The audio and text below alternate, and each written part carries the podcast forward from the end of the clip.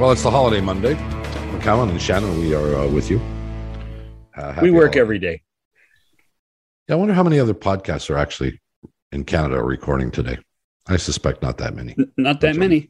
Of, bunch of lazy pant loads. Well, and then lots of guys take the summer off too. I don't know what that is. Yeah, well, maybe we should try that. No, no. Uh, well, uh, we're going to work. We're going to do, uh, well, work. We're going to do a show for you. And uh, one of our, um, I, I know I say this more often than I probably should, but the, uh, this guy is at the top of the list among the favorites, a longtime friend and associate and boss, actually. Nelson Millman was the longtime program director of the fan in Toronto. And uh, he will come out of whatever he's coming out of, hibernation or hibernation, and uh, chat with us right after these messages. McCown and Shannon back with you on this uh, holiday Monday. In Happy Canada. In Canada. Holidays to you. Yeah. Um, here's a guy who would only be available on a holiday. The uh, well, former uh, program I, I, don't mean to interrupt, but I was just I was just going through some of your old contracts, and I don't see anything in here that says you work holidays, as I recall. Uh, he work. I tell you what, the producer says he works holidays. He works holidays. Okay. Hey, and I got news for both of you, uh, Nimrods. You uh, did work holidays. I worked a lot of holidays. I worked most holidays. Now you you always asked to, and I could never understand. By why. the way, have you introduced our guest yet? No, because he interrupted. So, what, what by the way, what what else? What else is new? oh, oh, wow! Former program director of the Fan um, in Toronto, Nelson Millman is uh, with us. No, and and pro- was were you sports sports radio executive of the of the year in North America too? Once year, one year. I was. I was the ESPN award. Hold on. Yeah. Oh, what? Oh, oh, oh, He's probably got because he got the broadcaster of the year. Uh, um, what year was? Yeah. So there it is. Was, was that when you guys were up against Walter Winchell or somebody else like that? Shut up. 2000 and oh, really? 99 maybe. Mine's in a box. His is sitting prominently displayed well i have so few. Me too. Awarded for anything. We worked hard. Got no no no no no. No you just got, got emmys and you got you got the words in the wrong order. You hardly worked. Well I, I know nelson worked for about 15 minutes a day because i used to go into his office and bug him. Oh every day before the show. It was a. Yeah. I used to get, make sure I got to the radio station by three thirty p.m. And then he was gone at uh, four oh one when as soon as I got on the air. And, and what would so, so what would that discussion be like? Was it was it a classic case of Bob whining and complaining, Nelson? No, no. I'll tell you what. It was it? I mean, and the question was for Nelson, not for Bob. We had some really uh, good discussions about life in general about the show, about what's going on, about how much um, uh, you know what the audience was doing, what the ratings were. You know what? It was just. I used to say if Bob didn't leave my office either uh, pissed at me or laughing, then uh, we ha- I hadn't done the job. Because then he'd go on the air and and it was, you know, it was a little bit of green room stuff before the show. Well, so, I mean, so really, you were the, you were the warm up act. Yeah, sort yeah, of. Well, look, the truth of the matter is that Nellie and I have known each other for a long, long time, and uh, we we became very close friends. And it was really, it was really just a couple of pals getting together to say hi and and shoot the shit. Really, I mean, that's all it was. It wasn't. It, it wasn't some deep. No, th- yeah, there, there, was no, uh, uh, you know, really deep discussions about. You know, we just we just sit and shoot the breeze. Bob yeah. Bob had no agenda. Not with Nellie. I think some day some days we both had agendas. Oh. You know, at, at, some point there was still, you know, uh, the positions that we both held. So some days I would have an agenda to just I wanted to talk about this. Some days he would have, you know, have an agenda. I want to talk about this, but it was always, you know, we were smiling most of the time, no matter what the discussion was. Yeah, I'd have my feet up on his desk and um, he would usually tell me to get them off, and I'd say no, and then we'd carry on. And then I'd put my feet up on the desk, and uh, uh, wait, but it, it, the funny thing is, everybody knew that you know, kind of quarter to four, and and this okay. was, I think, perhaps, you know, I didn't always have time for everybody in the radio station on a daily basis. But I, I tried to make sure, and there were many days when I was in meetings and whatnot, and Bob Yeah. would just wandering aimlessly through the halls. Um, uh, but I tried to make sure that, as I did with the morning show, that I found 15 or 20 minutes um, to catch up with the important time slots of the day. Been referred to as many things, but rarely a time slot. You, Well- you were just inventory to me, Bob. Thank you. you All were right, you were just we, we a gotta little, we gotta go. See you later. you, you were just a little you were a little higher than tone. You No, tone was more important. If I heard tone, there was something wrong. So, I mean, I know we've discussed this in in many from many different angles, but is there a future for sports radio? I mean, we, you know, over the past however many years that we've been involved in this, certainly you and I, and and John to an, uh, an off for an awful long period of time too. It never, I never contemplated the end of sports radio. I never contemplated whether it would last, whether it would survive. You could you could you could say well it will have ups and downs. Um that maybe there were too many sports radio stations. You could make that argument. But if you really look at it from the heydays when we were essentially in play to where we are. and are for a long time, the, the only game in town. well yeah time. we we were what the third or fourth in north america Yeah, I think To I launch? third. Yeah, third, I believe. and so we were at the beginning but in the interim i mean the the phenomenon grew like wildfire i how many do you remember how many stations there were in the in north america and us particularly Oh, hundreds Three- maybe a I want to say three fifty. I want to say there were at least three fifty. there you go 350 Yeah. radio stations in the united states doing all sports. And then gradually it grew in canada Mhm. to where virtually every major market if not every major market had a sports an all sports station. But that's now been pared back. There are far fewer today and they have far less influence. And I and i'm i'm led to believe that the, the ratings for these stations including the one we worked at aren't anywhere near what was achieved back in our time. And it, it makes me wonder whether there this is a you know a diminishing asset. What do you think? Well, yes, uh, I think it is a diminishing asset.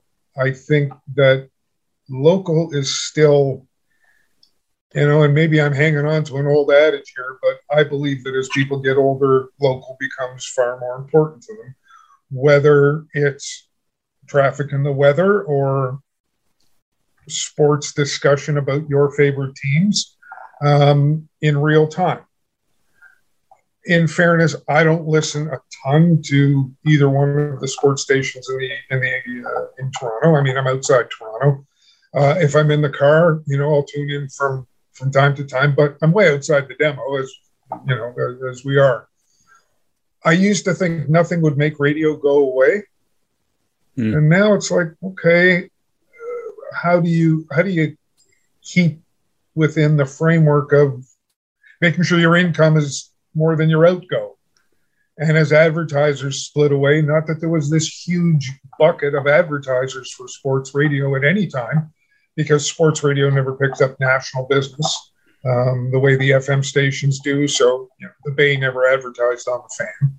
Um, uh, Coca Cola never advertised on the fan. And so those national accounts aren't there. From a strictly dollars and cents perspective, I think it's they're in for a tough time. You- you- two things there that that jumped out. First of all, uh, is there a misnomer that sports radio was cheap to produce, or and or was it cheap to produce? No, Comparative to radio is the other- most, yeah. It's most expensive format, far more expensive than an FM station. Okay, so what? Why? Well, Forget, because forget about. Don't say right. Don't say right. Sports rights mean nothing. So I'm not worried about having the Jays or the Well, or the right- Raptors or sports the rights mean something because sports rights still form the basis of a lot of the programming on sports radio stations. So rights do factor in, but it's a it, and it's you know when we were there, it was very people intensive. Every show had one host or two. Every show had a producer. Every show had somebody sitting behind the board. So when you start to, that's where the cost, a lot of the cost, And, and, and- then paying and paying the other people to appear on the radio station, sure. guys like you. So now, uh, and the other thing was you're you said you're outside the demo. What the heck is the demo? Oh, we like you, Nelson. You went. Uh, You hit mute, you hit mute there. We'll get you hit mute back on, and uh, we'll continue. There. Sorry, uh, I've never used a computer before. Um, the demo for sports radio traditionally was 25 to 54. The heart of the, the, the sweet spot was 35 to 54. And at one time, that was the demo we, we led in that demo, male or, you know, more male than female for sure. At that time, it was probably 80 20 uh, in any given ratings book. So, you know, do I care about sports the same way I used to? Know, not really. I'm se- you know, I'm almost 70. so there comes a time when been there, done that, got the t-shirt. Um, I'm semi-interested. Um, and I think the passion that we all used to have, or I used to have, you know, ebbs away for some, you know, for, for other things. Mm. So the demo is still 35 to 54. That's the advertiser sweet spot. Um, but I think that's the demo that's probably been fragmented the most through through all the other platforms. Well, I mean, there's a whole bunch of stuff in here. Um, the other reality is that when the fan launched in 1992, So it's almost the 40th anniversary coming up, right? Because it was Labor Day of Labor Day of of, of September fourth, September fourth, ninety. Yeah, so it's a, a month to the 40th anniversary. yeah, which is unbelievable. But if you look at the lineup in those early days, now it did it changed because there were some people that were brought in. Nobody had ever done it, so there were a few people who were brought in that weren't good at it or it didn't fit their their wheel spot.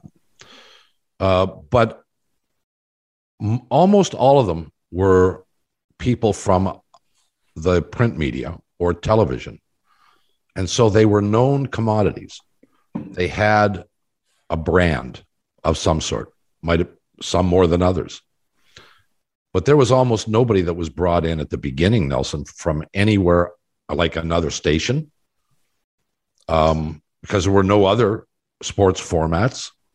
The first morning, uh, first morning show uh, host was Mike Higgins, and Mike came in from Indianapolis.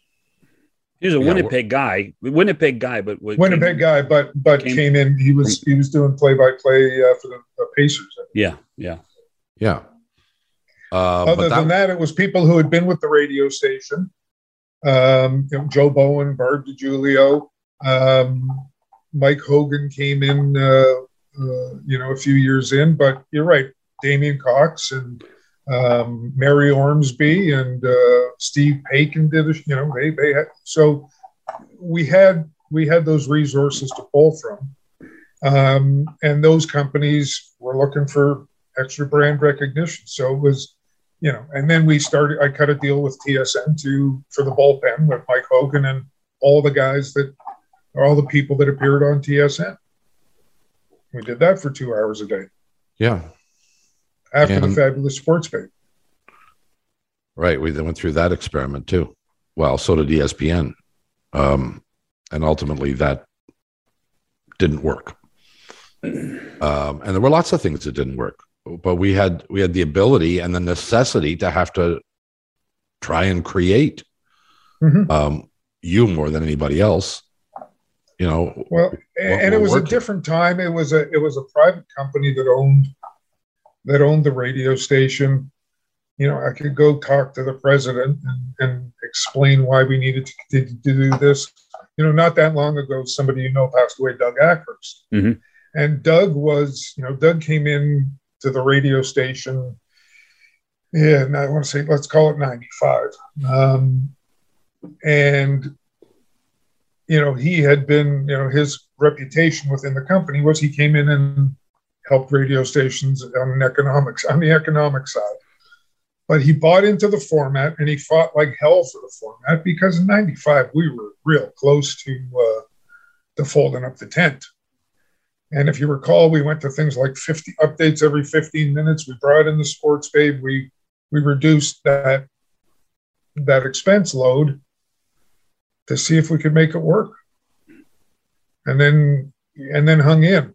So, you know, in the framework of a basically a family operated business, we were able to influence some of the decisions at the at the upper end a little more, I think. Well, that's one of the reasons. So as you look at, and I know, I think you're probably like John and I, and I'm not sure it's because of age. I don't. I've never considered it an age thing. I'd be inclined to listen to sports radio today. I'm going to be very honest. If if it was worth listening to, and frankly, I think what what either the industry did or what has been a huge void is developing talent. Um, you know, who's the next guy? And you can't keep going back to the newspaper guys or the the TV guys. You can do that to some extent because they have visibility and they are known entities and you you love them or you hate them, but at least you know who they are. Today you can go down the list of hosts in this country. And really, if you haven't been listening for an extended period of time, you got no idea who these guys people are. And am I wrong in saying the industry failed to teach, develop the farm system? And eventually no. the, the farm system couldn't take over. It was hard to create a farm system because there were so few radio stations. In the Mhm. US, in the US, you start in rear end, you know, Kentucky, and you What gain- what city's that again? rear end Kentucky. I stayed there one night. It wasn't that good. Um, and I also cleaned it up a little. Uh, so really, it, the tough part for for me was developing talent. Where do I develop them? Exactly. There's no other radio stations in the country talking sports, so we have to find some young talent. And for a long time, that was what the overnight show did, and the evenings. And I tried to hire individuals who could come on, come in and do updates and fill in host. They needed, you know, we needed to be able to have that flexibility with people because there wasn't this great, um, you know, bucket of people to draw from. Where music radio, you, you start in, you know, Saskatoon and work your way to Medicine Hat and Regina and Winnipeg, and you wind up in Vancouver, Montreal, or Toronto. Mhm. But we didn't have that. It- but but the other issue So it's you not a failure of the business as much as a failure of the opportunity. yeah so here we are in 2022 and you would think i mean there's more sports now than there was in 1992 and 93 and 94 there are more teams now there's more available content now and yet the system seems to be breaking down and it is, is or, or or or maybe this is my real question is it breaking down people are just finding different ways to consume it I was just going to say that what brought people to sports radio, as much as the information and the play by play, was the personalities. Okay, that was was, it was everything uh, because you had to be entertained by the personalities. People are getting entertained by the personalities that aren't that are no longer on the radio or are on all the other platforms. Mhm. And that's where you know is radio getting hurt well yeah they're- they're getting hurt on the uh, you know on, on that side of things especially in in talk radio um, and sports more specifically you know music radio i have no idea how it's doing who's listening when they're listening i i couldn't tell you but i suspect their audiences are, are down as well but the personalities are are terrific to have but it, the music is what people come to to the station for people go to podcasts like this because they're entertained by the personalities How many millions of podcasts are there? I have no idea. Millions. What are the successful ones? Yeah, the ones that have strong personalities I'm and and some track record, Bob. I mean, this is a successful podcast because of your track record and, Mhm. and John's track record. If I started one, probably not so much. well, it would be a lot more difficult. I would I would tell you that. Yeah. Um, although, as we've learned, um, launching a podcast is a lot more difficult than launching a radio show or a television show. You know, You, you, have no di- you, you have no distribution channel where the, we have to transmit.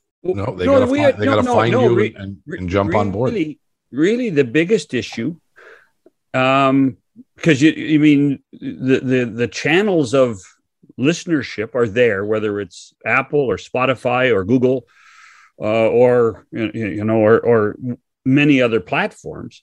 The the the issue more than anything is awareness. Of course. We still get every once in a while, wow, McCown's still on the air. That's cool. And and you know when you're when you're a mom and pop operation, uh, and you don't you don't have dollars to spend on promotion. How what would your uh, like what your promotion budget those first four or five years was that the biggest budget you had in the system? No, no. You know what? Our our, our advertising marketing budget was never huge. The first two years, uh, when we did commercials with Bob McCown and Rickey Henderson in, in those first in those early years, Those really those was- really they lasted they they they weathered well those ones. there was some budget. But you know, you mentioned awareness. I got news for you. We'd been on the air 15 years and people, or 12 years, and people didn't know there was a sports radio station in the market. So, you know, that's no different.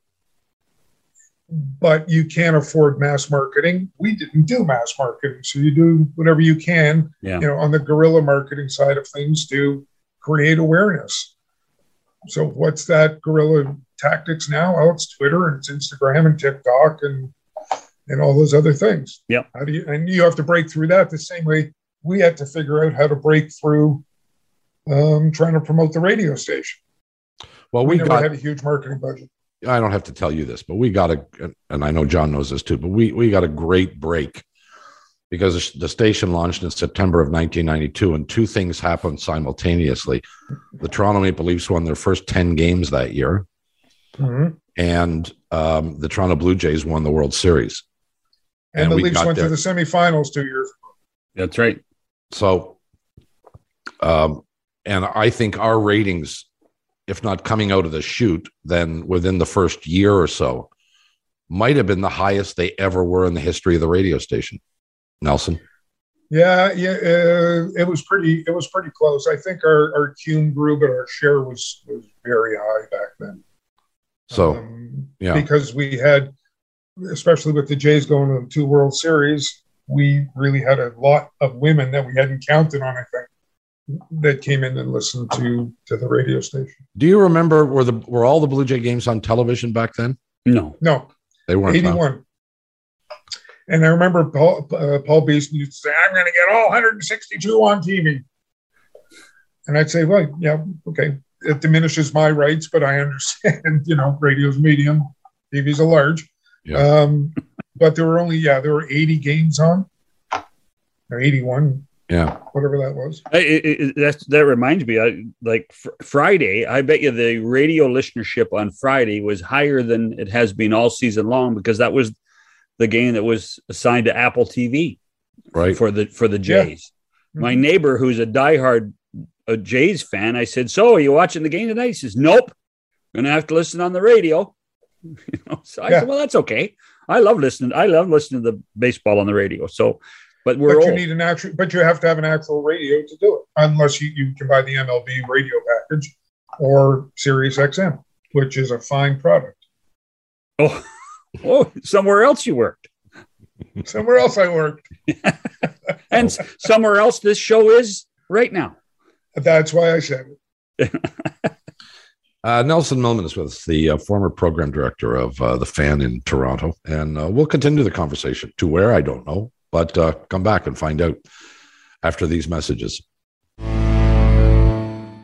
the Bob McCown podcast. Yours truly, John Shannon, Nelson Millman, the idiot program director of That's the me. Fan.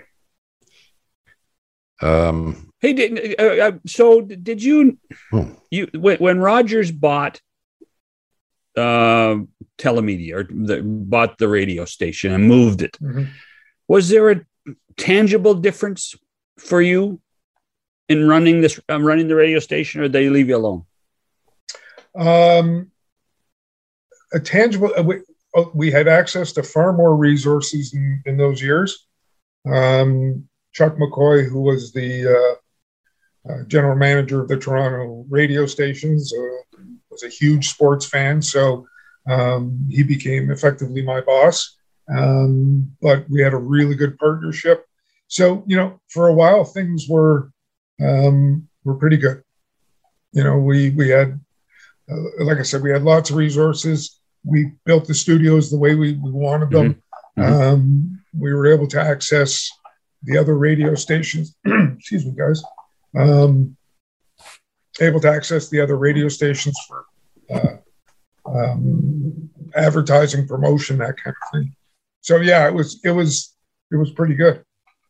and that group, they re, and they really wanted the radio station. Yes. Standard radio, standard radio bought telemedia. So the owners of CFRB and I think CFGM in Montreal, they bought um, telemedia, and then Rogers bought a number of stations from Standard. paid a lot of money for them too, as I recall. Oh yeah, it was it was a big chunk of change. I try to remember what the number is. Uh, I think I think I remember. I think it was 12 stations they bought, and they paid something like a hundred million for those 12 stations, yeah, that's probably that's probably somewhere in, in that neighborhood. And I remember we sat down and did the math, and we we may have undervalued the other stations, but the other stations were almost all small market stations. There was no other Toronto station. Um, there was no other Toronto station. and it may have been London. Uh, I don't think Yeah, there was. and, and, and some in, and some in, the, in northern Ontario. yeah, well, Orillia, and you know, there are a lot of Yeah. cottage country type stations. Right. So we sat down and tried to figure, okay, what this station's worth and what's that station worth, and blah blah blah blah. And and when we came back to it, I, I'll never forget this. We said, "Holy crap!" They paid probably in the neighborhood of seventy million dollars for the fan, which interestingly is almost exactly what ESPN had sold for just a couple of years before, and it was considered a you know like wow, Hmm. or not ESPN, WF, WFAN. Yeah, Yeah, yeah, yeah. yeah, I was going to say, yeah, the, yeah. WFAN sold for 70 million. And so the net result of that was whatever it is. I mean, what would that be? What would Well- the station be worth today? A lot less than that, I would assume. Yeah, I don't, and it wasn't worth seventy million back then. No, You mean you Okay, two? well, I- You I don't- two? I don't, we, we, You you two We weren't built worth up. Were, you you weren't worth seventy million dollars. The two of you. oh no, we well, were worth it. uh, yeah, we were. I thought it was worth sixty nine, and I was worth one. Yeah. Rogers, no, changed, it, uh, Rogers it- it changed was- their tune on the, that valuation. I got news for you. yeah, eventually we, uh, yeah, exactly. Um, yeah, the, uh, the, but, and, and Roger, but Rogers really wanted to own both of those positions.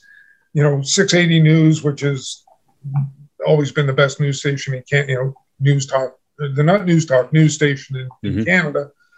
They wanted news and sports, and they, they knew that was a way to dominate the AM dial. Well, they also, um, did they, they, did they have the investment in the Blue Jays at that point? I'm trying to remember in 92. I think they, no, they didn't. No. No, Well, they didn't because it was a Sky Dome, not the Rogers Center. Yeah, it. Uh, I mean, Rogers didn't buy. I want to. It was was it early two thousands when they bought I the can't. re- Jays. Is that I something we recall. should know? not really. I didn't have any equity. Okay, in it, good. So who gives a No, thing to do? Um, no, but ultimately, maybe around the fan, it it it generated the interest within Rogers to expand the sports empire, and we all know Mhm. they did. They bought the dome, they bought the baseball team, They stole the dome.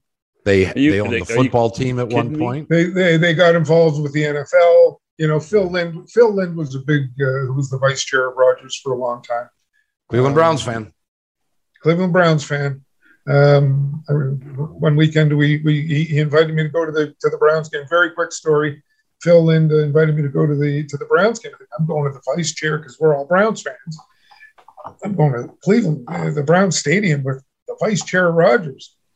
I wonder what time the jet leaves. Turns out I had to be at his house at 7:30 in the morning so we can drive to Cleveland.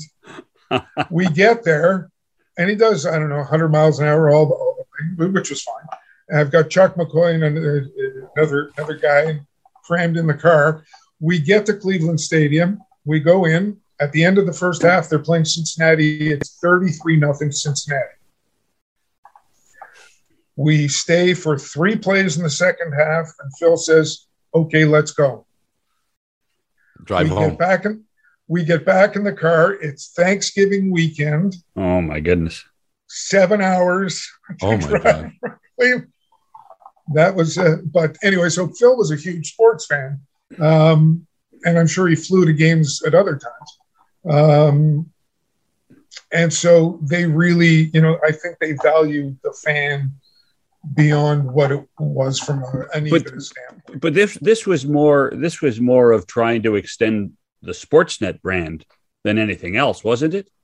It did ultimately become that. But it was Yeah, there's and- no doubt, no doubt say- about it. Yeah, it did ultimately become that and you know eventually they they changed the name. I i kind of fought the name change um while i was still with the radio station.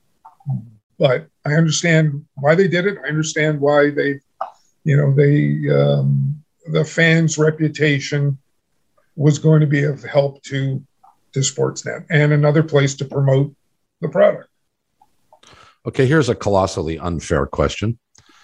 I know you have, as by your own acknowledgement, have listened very little and listen very little now to sports radio. And John and I are are much the same. Although I won't be as diplomatic, I don't listen because I don't think there's anything on there really that's worth listening to. Um, having said that, if you were running it today, how, can you fix this? What would you do? Well, you know, uh, I think you have to, and it's not easy. You, it, has to be the investment, and this is no disrespect to anybody on the air, but the the star power on all radio stations right now, it just isn't there. So, I, think some of it is you have to find the right people, Mhm. coach them properly, work with them to make you know to make them as good as they possibly can be to build their personality in the entertainment side. Um, but there seem to be so many distractions now. Um, it feels like radio has become you know the podcast is different than radio but it feels like radio has become the podcast. You're right. in the way it's produced and the way it's presented. Um, and the way people are coached or trained to be you know radio professionals I actually described this uh, the other day to a few friends. They said, "Well, what do you? What is the podcast?" I said, "It's basically a a, a PVR for the radio. So it, it- it's it you know we're we'll do an hour radio show, and now you can now you can replay it anytime you want.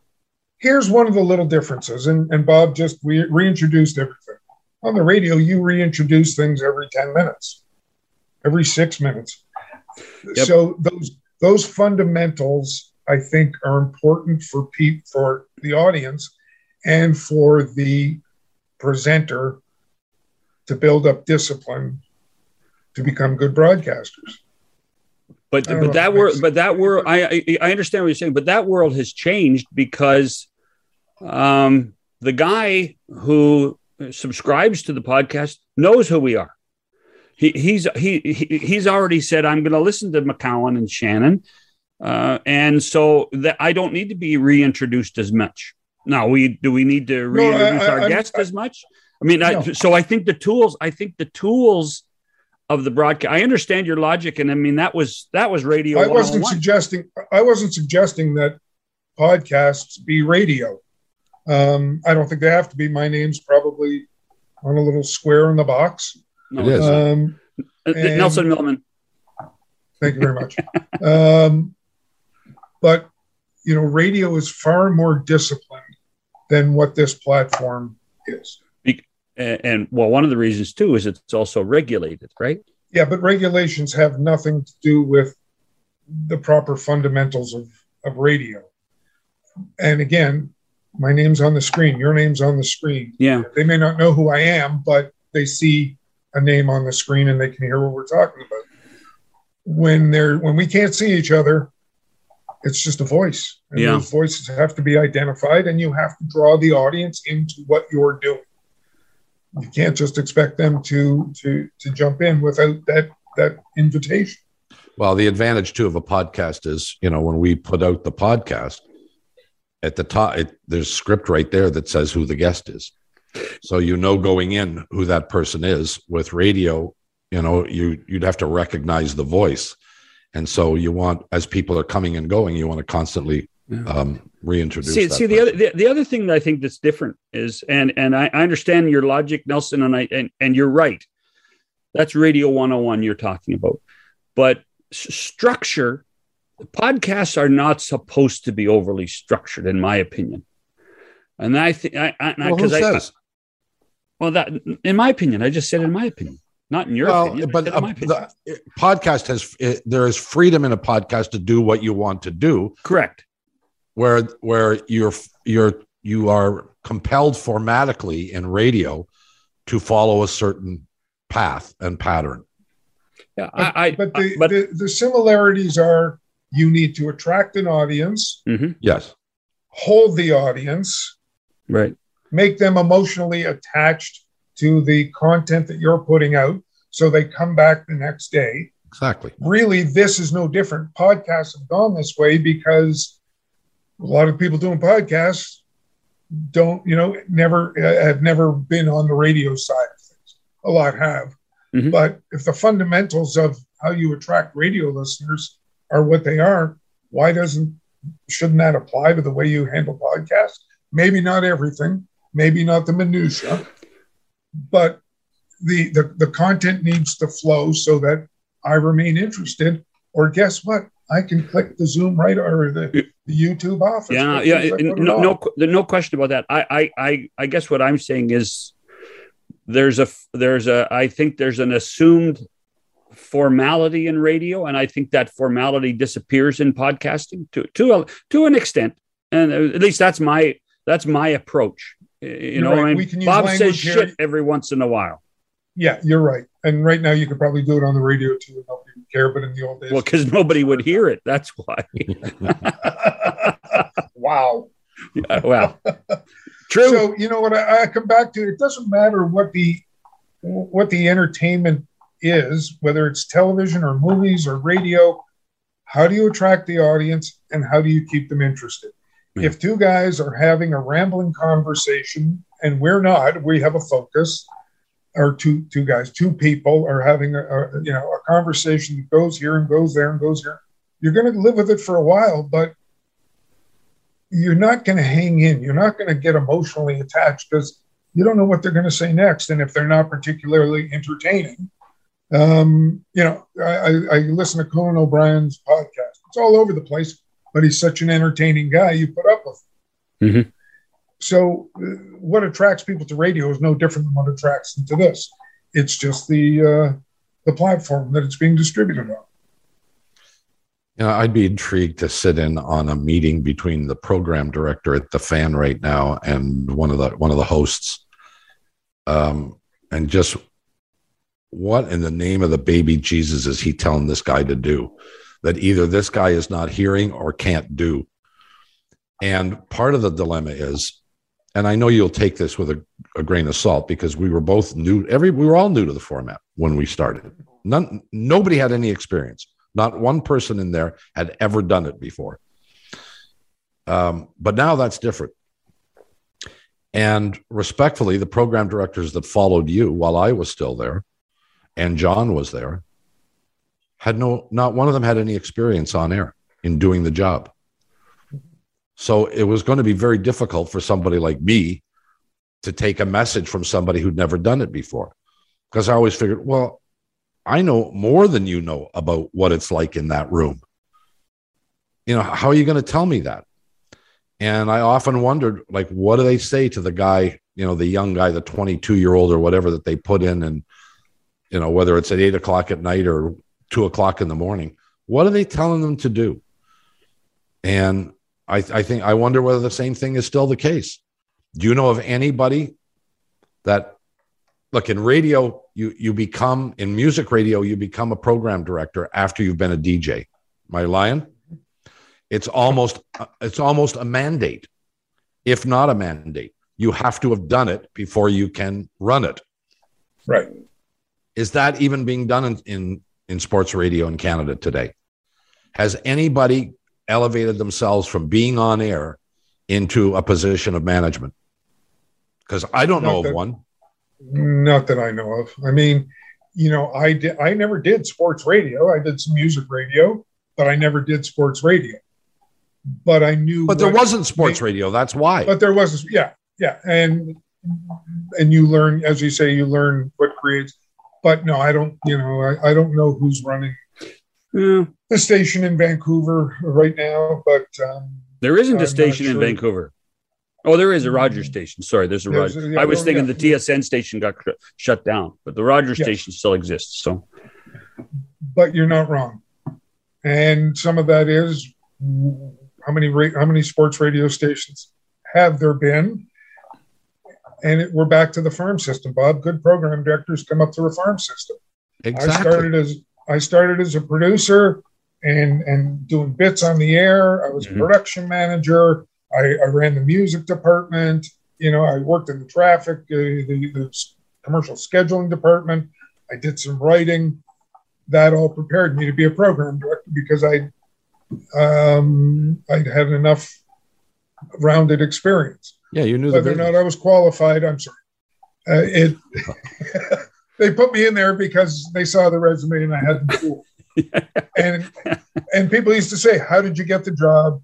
And my answer was always attrition. Well, Alan Davis, who was uh, the program director in the very early days, had the same kind of background. He was an on-air guy and eventually became a program director. and isn't he still doing it? Well, he's still He's still director. running and he's yeah, running a sports running station in Buffalo. WGR in Buffalo, and they are kicking. they- They're doing very well. So there's room for sports radio, guys.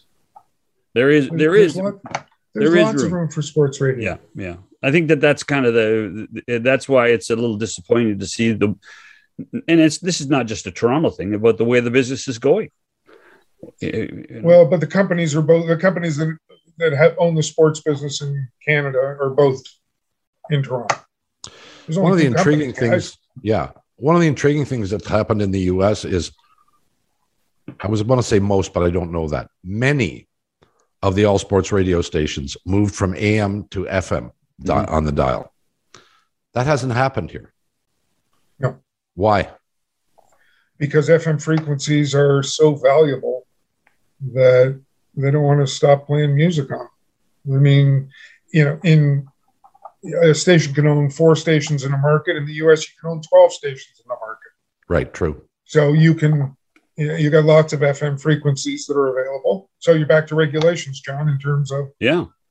does the CRTC or the, are they helping to grow the the business? Not so far.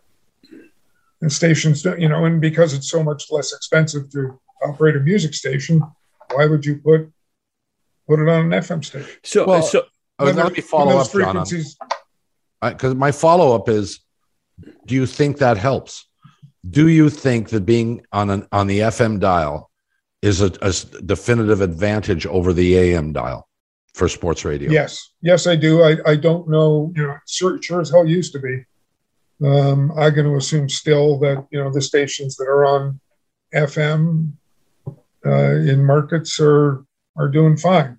WGR in Buffalo, as I said, AM, there's still lots of AM stations mhm. carrying sports, but there's also lots of FM stations carrying sports. So um, I, I think it would be, I always thought it would be an advantage. Sorry, Maybe- I interrupted you. It just a the final one for me, Nelson, is um, you, you know, I, I, get questioned this all the time. Guys like Dan Patrick, Colin Cowherd, uh, syndicated programming in the United States seems to be able to exist. Is just just because of the size of the market that they can afford to do it, and our market just isn't big enough to have national syndicated radio. Yes, and there's Dallas Cowboys fans all over the United States, so you can sell that content anywhere. And you know that's a bit of a, uh, a generalization, but um, people in Toronto, I don't think have as much interest in the Vancouver Canucks. Um, no, you know that. As, yeah, absolutely. You don't think that. You know that. yes. Nelson is trying US, to be diplomatic. So I am. I am. I don't know why I still need to be. Um, but in the U.S., it's such a transient population. I went to, you know, I went to college in in the eastern U.S., but I live in the western U.S. But I still root for the, that college in the eastern U.S. Mm-hmm. It's um, it it's not. It just isn't comparable, both from a critical mass size and the pot, you know, the way population uses the uh, the media. Well, let's face it. In the three major sports, um, or three of the major sports, um, they are U.S. based entities mm-hmm. with the vast majority of U.S. based franchises. And that doesn't include college sports, Bob, and that's and, and that's a huge include, driver. And that's huge. Uh, that that chews up hundreds of hours right of, of programming time. Notre Dame and Alabama. So there's nothing. There's you know what on a national basis, it's hard to find any connection outside of the CFL. Um, you well, that's you the point. That is exactly the point, yeah. Nelson. So right. network, you know, we tried national radio. You know how many times we tried it. Your show worked. I mean, you know, and I think at one time we were up around 20, 25 stations for your show. Yeah. It worked because that six to seven hour was dedicated to not talking about the Toronto Maple Leafs, right. Toronto Blue Jays, yeah. um, uh, and and even the Raptors to a lesser extent. You talked about the business of sports. Well, I don't have to tell you what to talk about, but it was generic enough that it could create. Um, but to do more than one hour a day of that would have been a challenge. No, it would have been tough, and we consciously tried to attract a, a national audience and appeal to a national audience. We, this was not by accident; we did it deliberately. Well, we were uh, trying to sell national advertising. Exactly. Um, I don't know whether we've entertained anybody other than ourselves, but um, we always find it fascinating to get into the conversation. You weren't as funny today, Nelson. I'm a little disappointed. Well, you know, I played golf early, and oh, you see, you're a little tired. You know, you're a little and, tired, and and I didn't want to. Um, I didn't want to uh, upset anybody today. Uh, so uh, Nelson Millman, like the old, old, man, needs to go for a nap now. So uh, we'll let him uh, toddle off and have a siesta. Uh, great to see you, pal, and we'll uh, we'll bug you somewhere not so far down the f- the road. Good to see you, boys. Thanks for uh, letting me fill in yet again. uh, Nelson Millman, former program. You were number one on our list in Toronto. yeah, after everybody else. We'll wrap it after these messages. Every fan knows the right player in the right position can be a game changer. Put LifeLock between your identity and identity thieves to monitor and alert you to threats you could miss. Plus, with a U.S.-based restoration specialist on your team, you won't have to face drained accounts, fraudulent loans, or other losses from identity theft alone. All backed by the LifeLock Million Dollar Protection Package. Change the game on identity theft. Save up to 25% your first year at LifeLock.com slash aware. So thanks to Nelly Belly as I used to call him, uh, for uh, joining us on the program, Nelson Millman. N- Nelly Belly? Nelly Belly. Oh. Who yeah. knows why? I don't know. Um, um, we got things to talk about. Okay, go. Uh, Deshaun Watson gets six games. Oh. Right? Wrong? Too little? Too much? I, I, think too little. I think he should have been given the season. Uh, with with everything, if the evidence they have proves that he was guilty of these issues in, in these situations, then six games is a uh, you know a, a slap on the cheek. Well, that creates a more generic question. If you are convicted in the co- court of public opinion but not convicted in a court of law, are you guilty? Well, no, but but don't forget the NFL has done research and had their own investigation, and and and but but it's not what I asked you. the NFL and sports leagues have proved themselves to. They think they're different than the law, and they think that they have to protect the integrity of their sport. We're going to go through this, Bob. We're going to go through this uh, when the NHL finishes its investigations of the Hockey Canada scenario. We we are. And if there's if there's no criminal actions in the Hockey Canada scenario, what's Gary Bettman going to do? He's going to suspend players. We know that. And that's that's a that's just a reality. Well, uh, for for what it's worth, my personal opinion is I think this was about what we should have expected. Yeah, but you're a Cleveland Browns fan. No, no, I think um, well, they, he could have got zero, and I would have said I think that's too little, and he could have twelve, and I would have said that's too much. No, I thought I thought six to eight was the was the number he was going to get. Wow. and- okay. Um, Hey, can, can I change the topic? of course, you can. Um, Bill Russell died this weekend, He did. and you know Bob Ryan is you know our, one of our regulars and does a great job. Says he's the greatest athlete he ever watched play, the greatest basketball player, the greatest winner. This guy had as much impact off the court as he did on, from his days at the University of San Francisco to his time in Boston, to his time as a player coach in Boston, and coaching other places in the NBA like Seattle.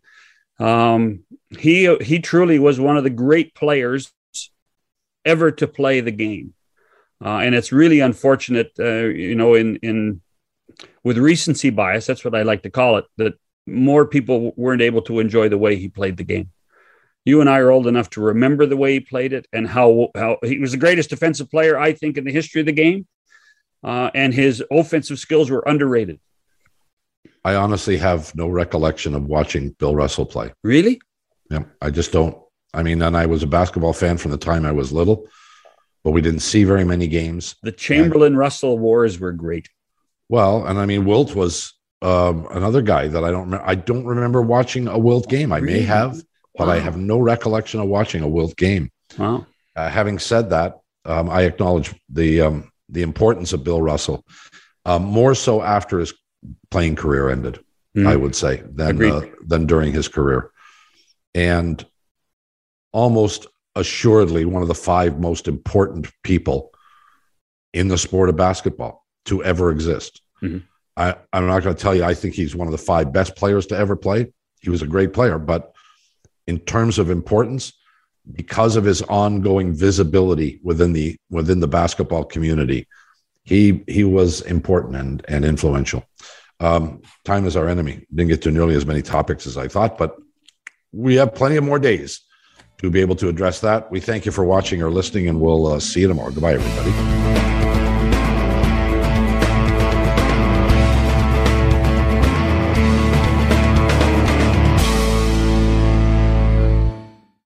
Spin your passion into a business with Shopify and break sales records with the world's best converting checkout. Let's hear that one more time. The world's best converting checkout. Shopify's legendary checkout makes it easier for customers to shop on your website, across social media, and everywhere in between.